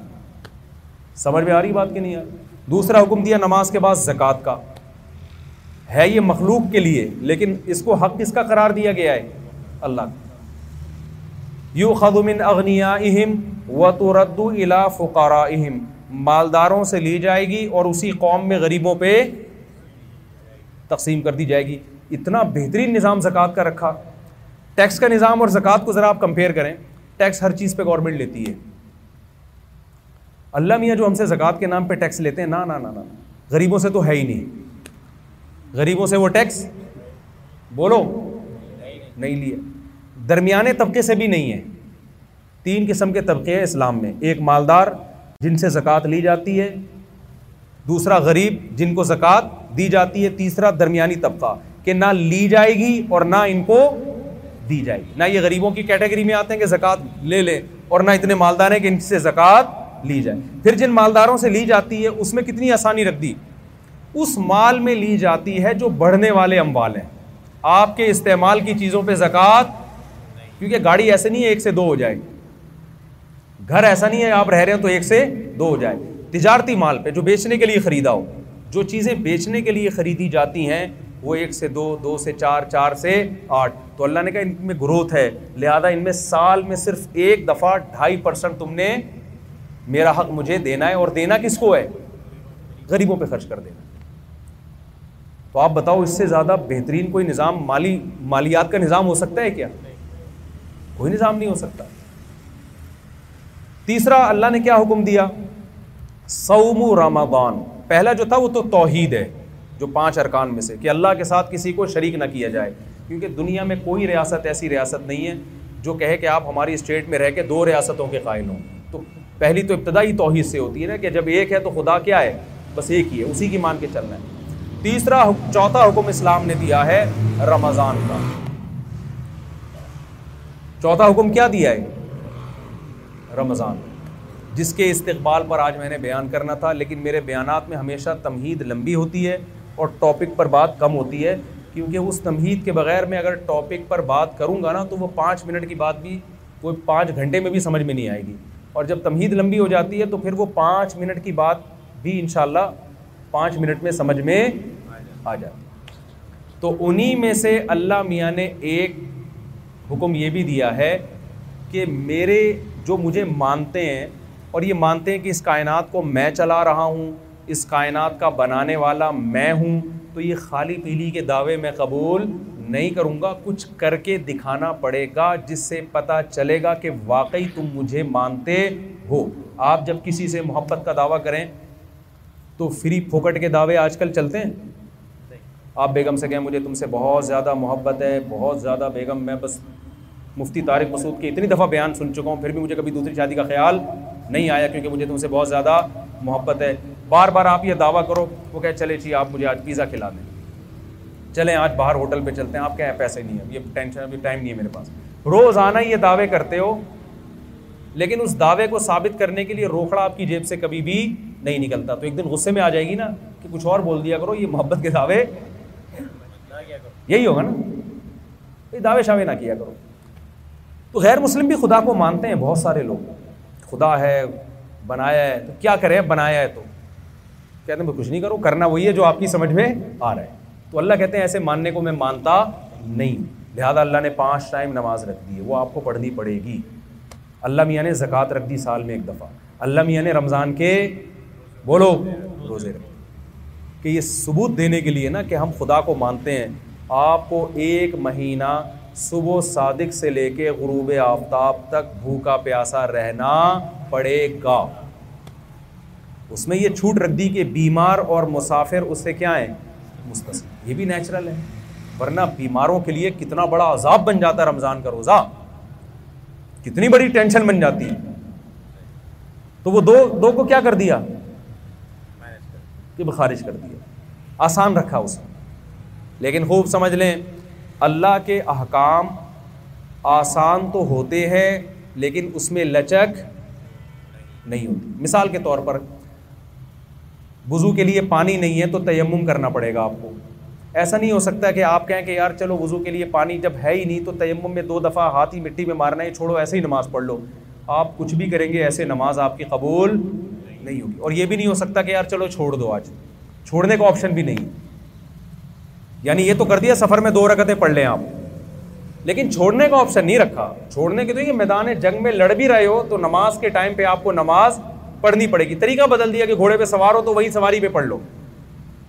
اس سے پتہ چلتا ہے کہ اسلام کے احکام میں آسانی ہے جتنی اللہ نے ڈال دی اس کے بعد نو کا آپشن آپ کے پاس نہیں رہتا ہمارے ہاں بہت سے لوگ رمضان میں یہ کرتے ہیں کہ جی چونکہ اللہ نے مسافروں کو چھوٹ چھوٹ دے دی ہے بیماروں کو چھوٹ دے دی ہے اس سے خود یہ نتیجہ نکالنے لگتے ہیں اس کا مطلب اللہ بڑا غفور رحیم ہے کوئی ٹینشن ہو تو چھوڑ سکتے ہیں آپ نہ سفر اور بیماری کے علاوہ اب چھوڑنے کا آپشن آپ کے پاس نہیں شدید ترین گرمی ہے نہیں چھوڑ سکتے آپ مزدور ہیں آپ نے دوپہر گرمی میں کنواں کھودنا ہے تو بھی آپ رمضان کا روزہ نہیں چھوڑ سکتے یہ اس عذر کو عذر مانا نہیں گیا ہے لوگ اکثر ہم سے پوچھتے گرمی کے روزوں میں خاص طور پہ زیادہ پوچھا کرتے تھے کہ ایک مزدور دوپہر کو کدال چلاتا ہے کنواں کھودتا ہے وہ تو ناممکن ہے کہ رکھے وہ روزہ وہ تو مر جائے گا پیاس سے میں اس سے کہتا تھا بھائی یہ چونکہ میرا مذہب میں بنایا ہوا دین تو ہے نہیں ہوتا تو اسمبلیوں میں تو قانون ہو جاتا ہے نا کہ یار یہ تھوڑی پبلک کو ٹینشن ہو رہی ہے دیکھو رسول اللہ صلی اللہ علیہ وسلم کے دور میں خاتون آئیں انہوں نے کیا کہ یار رسول اللہ میرے شوہر نے مجھے ایک ایسے الفاظ بولے ہیں جس سے زمانۂ جہلیت میں یہ سمجھا جاتا تھا کہ طلاق ہو گئی ہے حالانکہ وہ ایسا نہیں تھا زہار جسے کہتے ہیں تو نبی صلی اللہ علیہ وسلم نے فرمایا میں تمہارے لیے کوئی رخصت نہیں پاتا طلاق ہو گئی ہے بیوی بی حرام ہو گئی ہے نا تو وہ عورت اللہ سے دعائیں مانگتی رہی دعائیں مانگتی رہی دعائیں مانگتی رہی آسمان سے وہی نازل ہوئی کہ ان الفاظ سے طلاق نہیں ہوتی بلکہ کفارہ دینے سے کفارہ دے دیں گے تو نکاح ان کا باقی ہے اس سے ہمیں کیا پتہ چلتا ہے کہ رسول اللہ صلی اللہ علیہ وسلم نے اس خاتون کو یہ نہیں کہا میں مشورہ کر کے قانون چینج کر دیتا ہوں تمہاری ٹینشن مجھ سے دیکھی نہیں جا رہی تو میں صحابہ کو بلاتا ہوں ایسا کرتے ہیں ہم کچھ اس پہ غور و فکر کر کے سوسائٹی کے حساب سے اس کو ذرا طلاق کے حکام میں کچھ چینجنگ لے آتے ہیں نہ نہ نہ اللہ میں یہ نہیں چینج کر دیا تو ہو گیا خود سے نہیں ہوتا تو خوب سمجھ لیں مفتی کا کام لوگوں کو اللہ کا قانون بتانا ہے سوسائٹی کے حساب سے چینج کر کے اس کو ایسا بنا دینا کہ اس میں سوسائٹی اس کو قبول کر لے یہ مولانا صاحب کے بولے نا یہ نہیں بس میں نہیں لوگ ہم سے پوچھتے ہیں نا تین تین طلاقیں دے کے بہت پوچھ رہے تھے کوئی گنجائش نہیں کہتے بھائی ہمیں تو وہ رو رہے ہوتے ہیں بلک رہے ہوتے ہیں بھائی ہمارا تو ہم تو پیغام پہنچا دیں گے اللہ میاں نے جب آپشن رکھا ہی نہیں ہے تو ہم کیا کریں آپ ابھی اللہ میاں سے جا کے لڑ لینا قیامت کے دن تو یہاں بھی یہی مسئلہ ہے کہ اسلام نے نا روزہ چھوڑنے کا آپشن بیمار اور مریض کے علاوہ کسی کے لیے نہیں رکھا اب لوگ کہہ رہے ہوتے ہیں مزدور بے چارہ کیا کرے تو میں اس ہم اس سے کہتے ہیں کہ دیکھو ہمیں اسلامی قانون میں یہ ملتا ہے کہ مزدور اگر صحت مند ہے سفر میں نہیں ہے تو ملازمت تو سب کی الگ الگ ٹائپ کی ہوتی ہے نا کوئی ایئر کنڈیشن میں بیٹھ کے جاب کرے گا کوئی جناب گڑا کھو دے گا تو اب ایسا کوئی اسلام نے معیار نہیں رکھا کہ جس کو ایک گھنٹہ مزدوری کرنی ہے تو وہ روزہ چھوڑ سکتا ہے جس کو دو گھنٹے کرنی ہے یا آدھے گھنٹے کرنی ہے وہ نہیں ایسا ہی کچھ نہیں ہے سب کے لیے برابر ہے ہاں یہ ضرور ہے کہ روزہ وہ رکھے اور اگر حالت غیر ہو جائے روزہ رکھ کے ناقابل برداشت حالت ہو جائے تو پھر توڑنے کی اجازت ہے بیمار ہونے کا خطرہ ہو کیونکہ جیسے بیمار کو روزہ چھوڑنے کی اجازت ہے ایسے ہی بیماری کے خوف میں آپ کو روزہ توڑنے کی بھی بولے نا بھائی اجازت ہے جیسے شوگر کے پیشنٹ نے روزہ رکھ لیا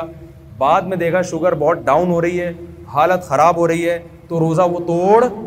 سکتا ہے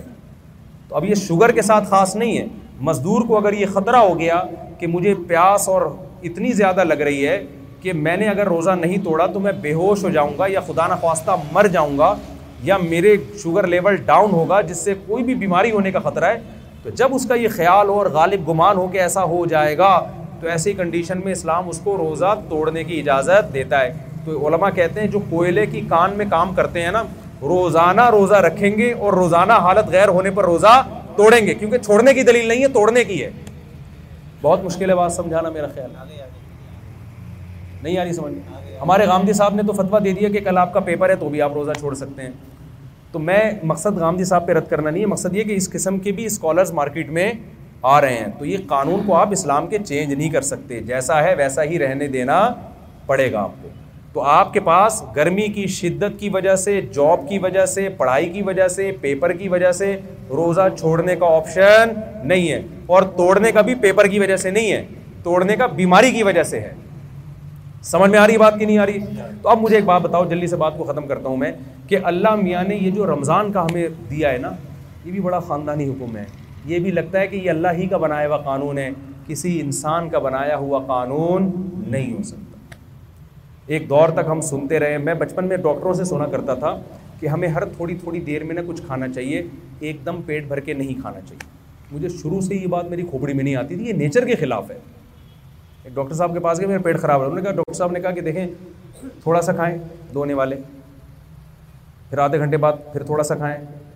دو یا تین جتنے افورڈ کر سکیں پھر تھوڑا کھائیں میں نے کہا ڈاکٹر صاحب ہماری بکری کو تو میں نے اس اسٹائل میں دیکھا ہے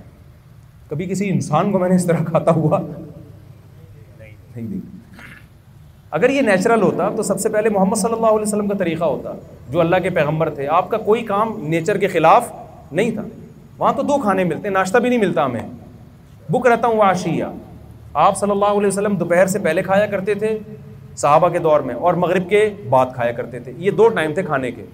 ناشتے کا لفظ عربی ڈکشنری میں آپ کو نہیں ملے گا حالانکہ عربی بڑی فصیح اور بلیغ زبان ہے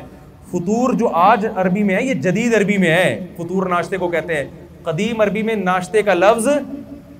بولیں نہیں بلکہ میں اور آپ کی جنرل نالج کے لیے ایک بات بتاؤں انگریز کے بر صغیر میں آنے سے پہلے آپ کو اپنے باپ دادا کی ڈکشنری میں بھی ناشتے کا لفظ نہیں ملے گا یہ انگریزوں نے ناشتہ متعارف کروایا ہے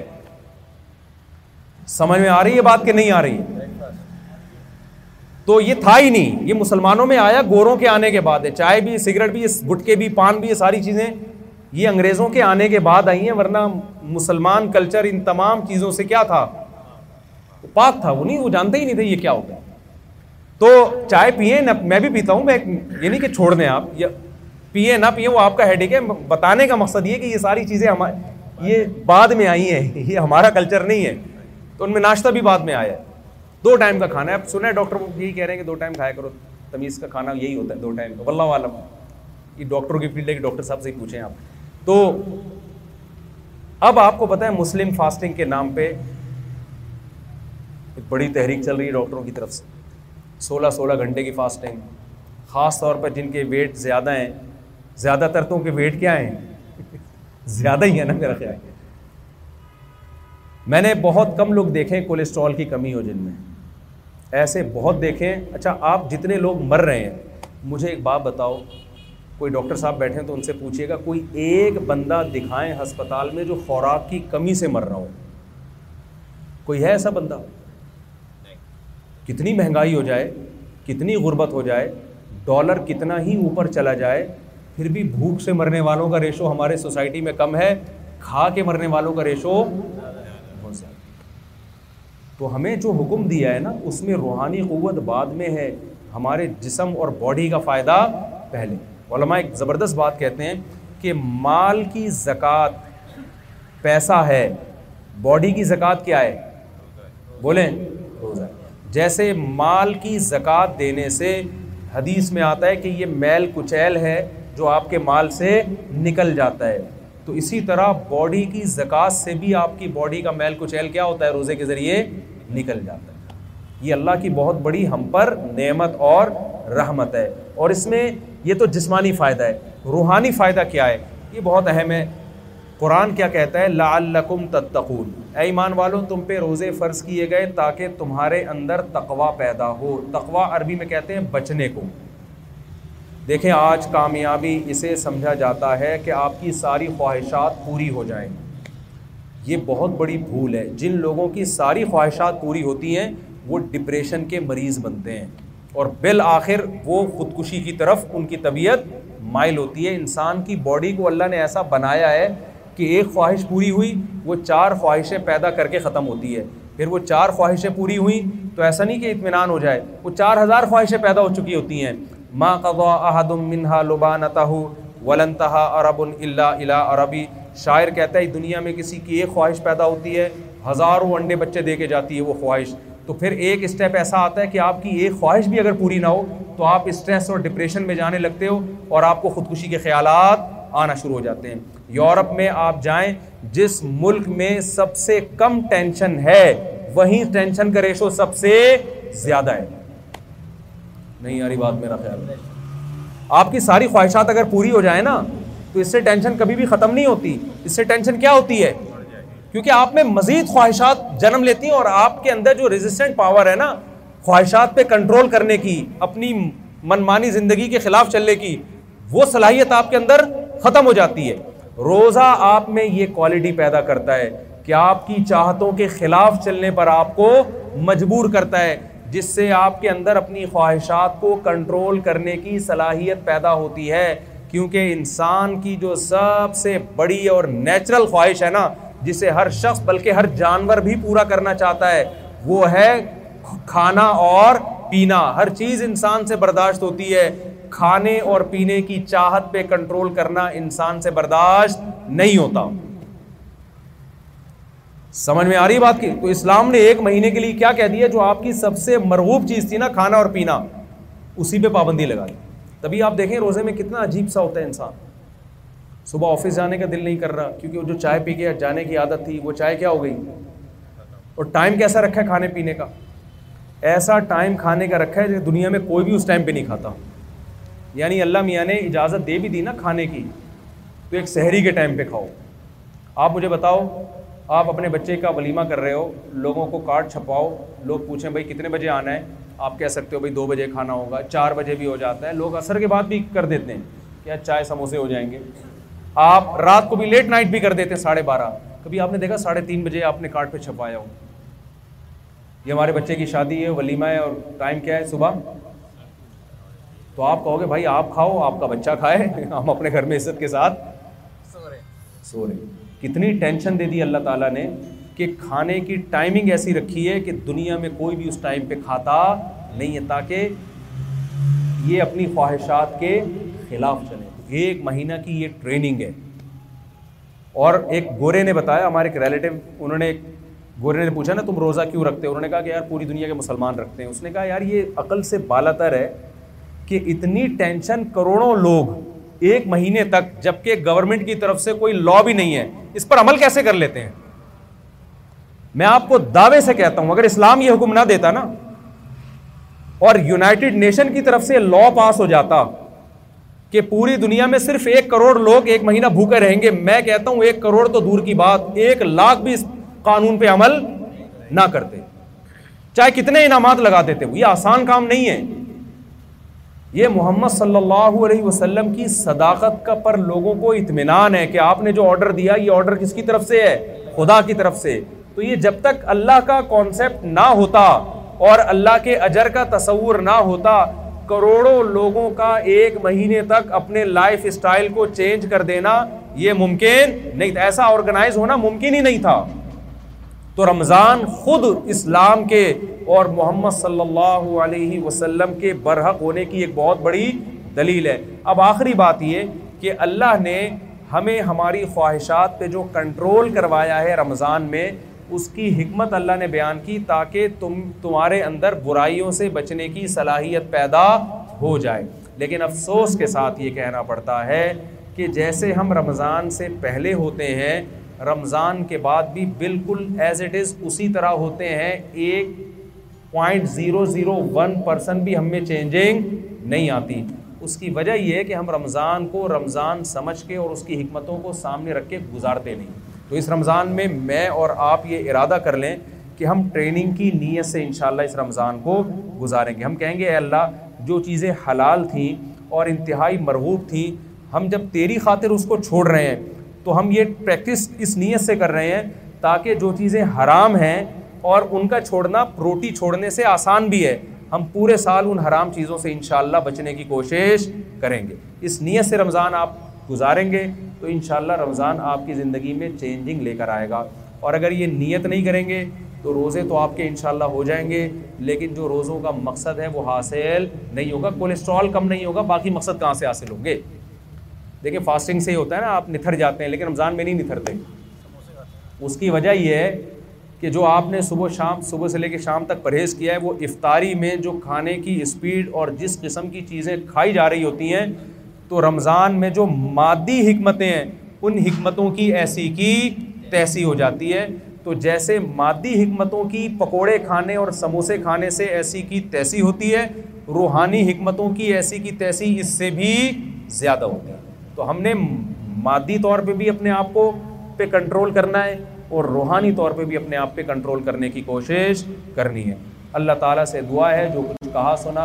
اس میں کمی کو تاہی اللہ معاف فرمائے اور جو صحیح باتیں ہوئیں اللہ اس پہ ہم سب کو عمل کرنے کی توفیق عطا فرمائے و مالہ عید الفلاف کوئی سوال ہو بھائی پانچ منٹ ہے کسی کے پاس ذہن میں کوئی سوال سوال ہو تو پوچھ سکتے ہیں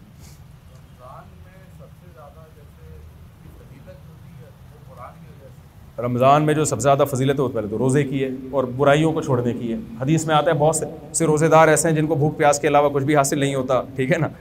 تو کیا مطلب یہ وہ روزے دار ہیں جو روزہ رکھے بھی برائیاں نہیں چھوڑتے ہاں قرآن کی دیکھیں کچھ عبادتیں رمضان کے ساتھ خاص ہیں وہ تو پورے سال ہیں لیکن رمضان میں ان کا ثواب زیادہ ہے ایک تو روزہ ہے دوسرا صدقات و خیرات اور تلاوت حدیث میں آتا ہے رسول اللہ صلی اللہ علیہ وسلم رمضان میں سخاوت کا دریا بن جایا کرتے تھے بہت زیادہ سخاوت تھی رمضان میں اور تلاوت بہت زیادہ کیا کرتے تھے تو یہ دو چیزوں کو رمضان میں زیادہ فوکس کرنا چاہیے تبھی تراوی ہے تراوی بھی اسی وجہ سے ہے نا کہ تاکہ ہم قرآن سنیں اور سنیں صحیح صحیح ٹھیک ٹھیک ٹھیک سوال ہے وہ یہ کہ ہمارے یہاں اس وقت کرنٹ حالات میں لوگ جاب کر رہے ہیں لیکن بہت لمیٹڈ ان کی سیلری ہے جی اپنا ہے استعمال کی لیکن وہ ریونیو یا وہ اماؤنٹ مہینے کا ان کے پاس نہیں ہے کہ جس سے ان کو زکوٰۃ دے سکتے ہیں جی۔ اپنا گھر ہونے سے کوئی فرق نہیں پڑتا جو استعمال کی چیزیں ہیں وہ زکوٰۃ میں کاؤنٹ نہیں ہوتی جی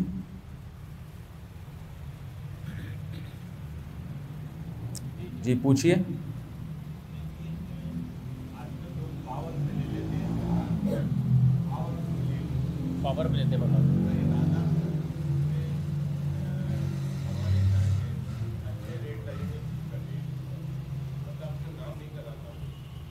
نام کرانے سے کچھ نہیں ہوتا نام تو ایک ڈاکومنٹیشن ہے اگر بیچنے والے نے بیچا اور یہ کہہ کے کہ آپ کی ملکیت میں دے رہا ہوں میں مکمل اختیارات آپ کے پاس ہیں بیچیں رکھیں آپ کو حق ہے تو آپ کی ملکیت میں آ گیا ڈاکومنٹیشن تو گورنمنٹ کی ریکوائرمنٹ پوری کرنے کے لیے ہوتا ہے نا میرا ایک پلاٹ ہے میں نے کسی کو دے دیا چاہے وہ ڈاکومنٹ میرے نام ہو تو وہ اس کا ہو گیا اگر کسی نے گاڑی بیچی ہاں اس پہ زکوٰۃ لیکن فرض ہوگی اس پر اس پلاٹ پہ جی یعنی کہہ رہا تھا کہ جس نے گاڑی بیچی اور سامنے والے نے اپنے نام نہیں کرائی مگر جس نے بیچی وہ چاہتا ہے کرا دیتے اسلام کیا حکم دیتا ہے اس بارے میں تو اس کو کرانی پڑے گی اگر وہ چاہ رہا ہے کراؤ کیونکہ اس کا حق ہے نا نابالغ بچے بچیوں کے نام پہ گولڈ یا پلاٹ لے لیا تو زکوٰۃ نہیں ہوتی لیکن پھر اس کو بیچ بھی نہیں سکتے اس پلاٹ کو یا گولڈ کو کیونکہ نابالغ بچے کے مال میں کوئی تصرف جائز نہیں ہے جب تک بالغ نہیں ہو جاتا وہ بچے کے لیے تو بیچ سکتے ہیں اور ماں باپ کے لیے یہ ہے کہ اس میں کچھ تفصیل ہے جی حضرت فرمائیے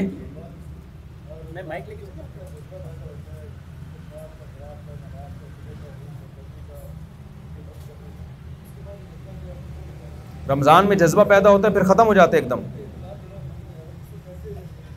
بس وہ اسی طرح روک کے رکھے نا کہ رمضان اس نیت سے گزارے نا کہ لائف میں چینجنگ آئے گی تو جو اس نیت سے گزارتے ہی نہیں ہیں تو وہ انتظار کر رہے ہوتے ہیں کب گزرے گا تو پھر دیکھ پھر فلم دیکھنے جائیں گے دوبارہ عیدوں پہ تو سنا ہے اسپیشل فلمیں آ رہی ہوتی ہیں اعتکاف میں لوگ بیٹھ کے باتیں کر رہے ہوتے ہیں کہ یار عید پہ کون سی فلم دیکھنے جانا ہے سوال جو تھا ان کا یہ تھا کہ پاور کے اوپر اگر بیچ دیں تو وہ جائز ہوگا حلال ہوگا کہ حرام ہوگا نام کسی اور کے نام ہے دیکھیں نام سے کچھ نہیں ہوتا ملکیت جب ٹرانسفر ہو گئی آپ کو پورے اختیارات دے دیے تو آپ آپ بیچ سکتے ہیں اس کو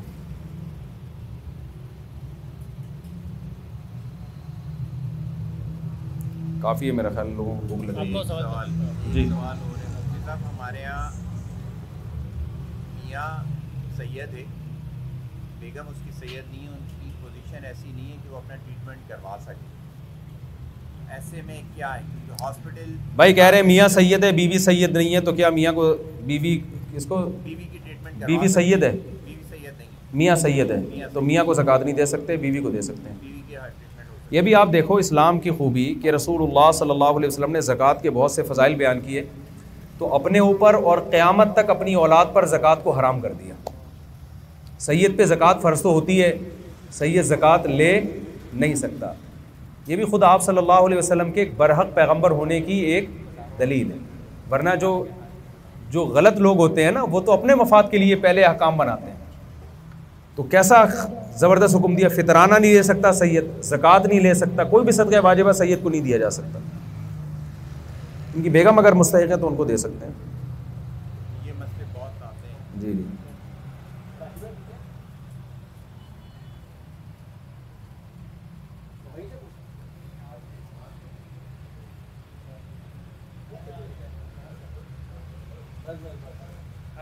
وعلیکم السلام جناب الحمد للہ ماشاء اللہ بہت دیر سے کوئی دوسری شادی کا تذکرہ نہیں آیا تھا نظر لگنے کا خطرہ تھا اس مجلس کو اچھا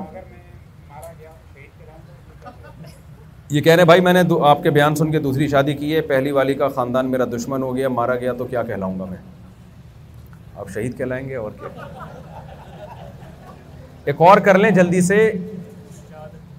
ایک اور کر لیں اسپیڈ کے ساتھ نہیں پھر شہادت کا چانس کم ہو جائے گا وہ ذرا دونوں پرانے والے سسرال اور نئے والے دونوں غم میں شریک ہو جائیں گے نا تو ٹینشن کم ہو جائے گی ابھی تو آپ کا پہلا سسرال دشمن ہے دوسرے سسرال کا نا اب دونوں اکٹھے مل کے تیسرے کے دشمن ہو جائیں گے یہ ایک بڑا آئیڈیا ہے پھر چوتھی کریں گے تو تینوں مل کے چوتھے کے دشمن تو آپس کی دشمنی اب پر اتنا ٹائم گزر چکا ہوگا بھول بھلیاں ہو جائے گا اس دوران جی جی جی جی ویسے نہیں ماریں گے انشاءاللہ شاء آپ بے فکر رہیں کیونکہ وہ ان کو یہ برداشت نہیں ہو رہا کہ ہمارا آدھا دمات کسی اور کا ہو تو وہ یہ کیسے برداشت کریں گے پورے دماد سے ہی محروم ہو جائیں ہم دیکھیں بھائی وہ تو آپ کو ٹینشن دینے کے لیے نا تاکہ آپ دوسری کو طلاق دے دیں اس لیے ایف آئی آر کاٹی ہوگی ٹینشن لیکن ماریں گے ان شاء اللہ نہیں ماریں گے کیونکہ بھائی آپ سے محبت کی وجہ سے غم ہو رہا ہے نا کہ ہمارا اتنا پیارا دماد تھا آدھا شیئرنگ یعنی شیئرنگ بھی ہو گیا نا اب یہ آدھا کہیں اور چلا گیا آدھا ہے تو ایسا کام کیوں کریں گے پورا ہی چلا جائے تو وہ تو محبت میں اگر محبت نہ ہوتی تو خوش ہوتے نا وہ بعض دشمنیاں ایسی ہوتی ہیں کہ ان کی بیس محبت ہوتی ہے اب اس میں انسان لڑ بھی نہیں سکتا اب آپ دوسری شادی کرتے ہیں بیوی غصہ کرتی ہے تو اس غصے کی بیس محبت ہوتی ہے کہ اپنے میاں کو وہ برداشت نہیں کرتی کہ وہ آدھا کسی اور کا ہو جائے تو یہ لڑ تو رہی ہے لیکن اس لڑائی کی بیس کیا ہے تو اس کو برداشت ہی کرنا پڑتا ہے اس لڑائی کو کتنے کتنا ٹائم ہو گیا شادی سال ہو گیا دو چار سال کے بعد انشاءاللہ شاء اللہ سیٹ ہو جائے گا جب آپ کا تفصیلی کبھی اس حوالے سے بیان ہو تو اس پہ ذرا مزید روشنی ڈالیے گا کہ حقوق کیا ادا کرنے چاہیے آپ کے دونوں بیویوں کے حقوق برابر ہیں بس یہی جو وہاں ہو رہے ہیں وہاں وہ بھی ہیں غلط کرتے ہیں اگر نہیں کرتے تو جی ان شاء اللہ ان شاء اللہ ان شاء اللہ بہت دفعہ اس پہ بیانات ہو چکے ہیں ٹھیک ہے جی چلیں میرا خیال ہے کافی کوئی سوال ہے نہیں لوگوں کے ذہن میں ہو گئے ٹھیک ہے جی الحمد للہ رب العالمین ولاقبۃ المطقین وصلاۃ وسلم علیہ رسول کریم وعلی علیہ وصاب اجمعین اے اللہ ہماری حاضری کو قبول فرما جو باتیں صحیح ہوئیں اللہ ان پر ہم سب کو عمل کی توفیق عطا فرما جو کمی کو تاہی ہوئی اللہ معاف فرما اے اللہ اس رمضان کو ہمارے حق میں خیر و برکت کا ذریعہ بنا اس رمضان کو ہماری زندگیوں کے تبدیل کرنے کا ذریعہ بنا شفا عطا فرما خاص طور پہ فہد بھائی کے والد اور جن لوگوں نے بھی شاہ جہان صاحب بھی بیمار ہیں اللہ ان کو بھی شفاء کامل عاجل عطا فرما اور اس گھر میں اللہ اپنی برکتیں نازل فرما ان لوگوں کو مزید دین پر استقامت دین پر استقامت کے ساتھ چلنے کی توفیق عطا فرما جس کی جو جائز مراد ہو اللہ اس کی مراد کو پورا فرما ربنا آتنا فی دنیا حسنت و فی قنا عذاب النار صلی اللہ علی خیر علقی محمد اجمعین برحمتک یا شاہ جہاں سید کے والد صاحب چلیں دل سے دعا اللہ ان کے والد کو شفا دے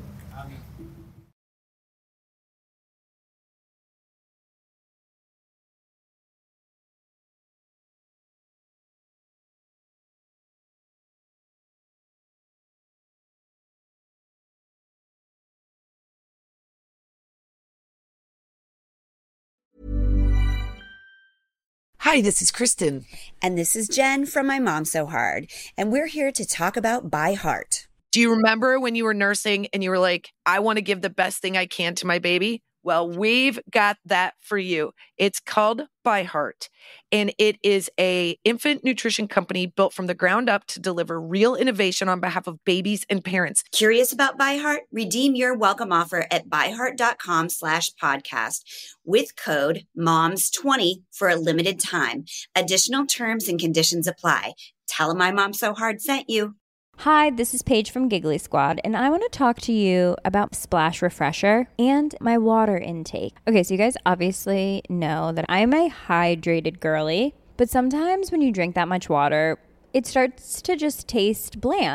just like I need something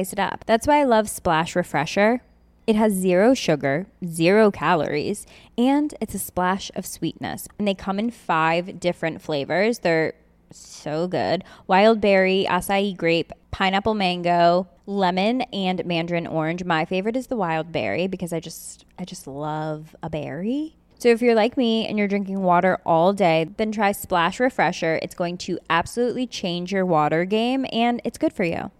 Imagine the softest sheets you've ever felt. Now imagine them getting even softer over time. That's what you'll feel with Boll & Branch's organic cotton sheets. In a recent customer survey, 96% replied that Boll & Branch sheets get softer with every wash. Start getting your best night's sleep in these sheets that get softer and softer for years to come. Try their sheets with a 30-night guarantee. Plus, get 15% off your first order at bollandbranch.com. ہڈ بر وی ایگسنس apply see site for this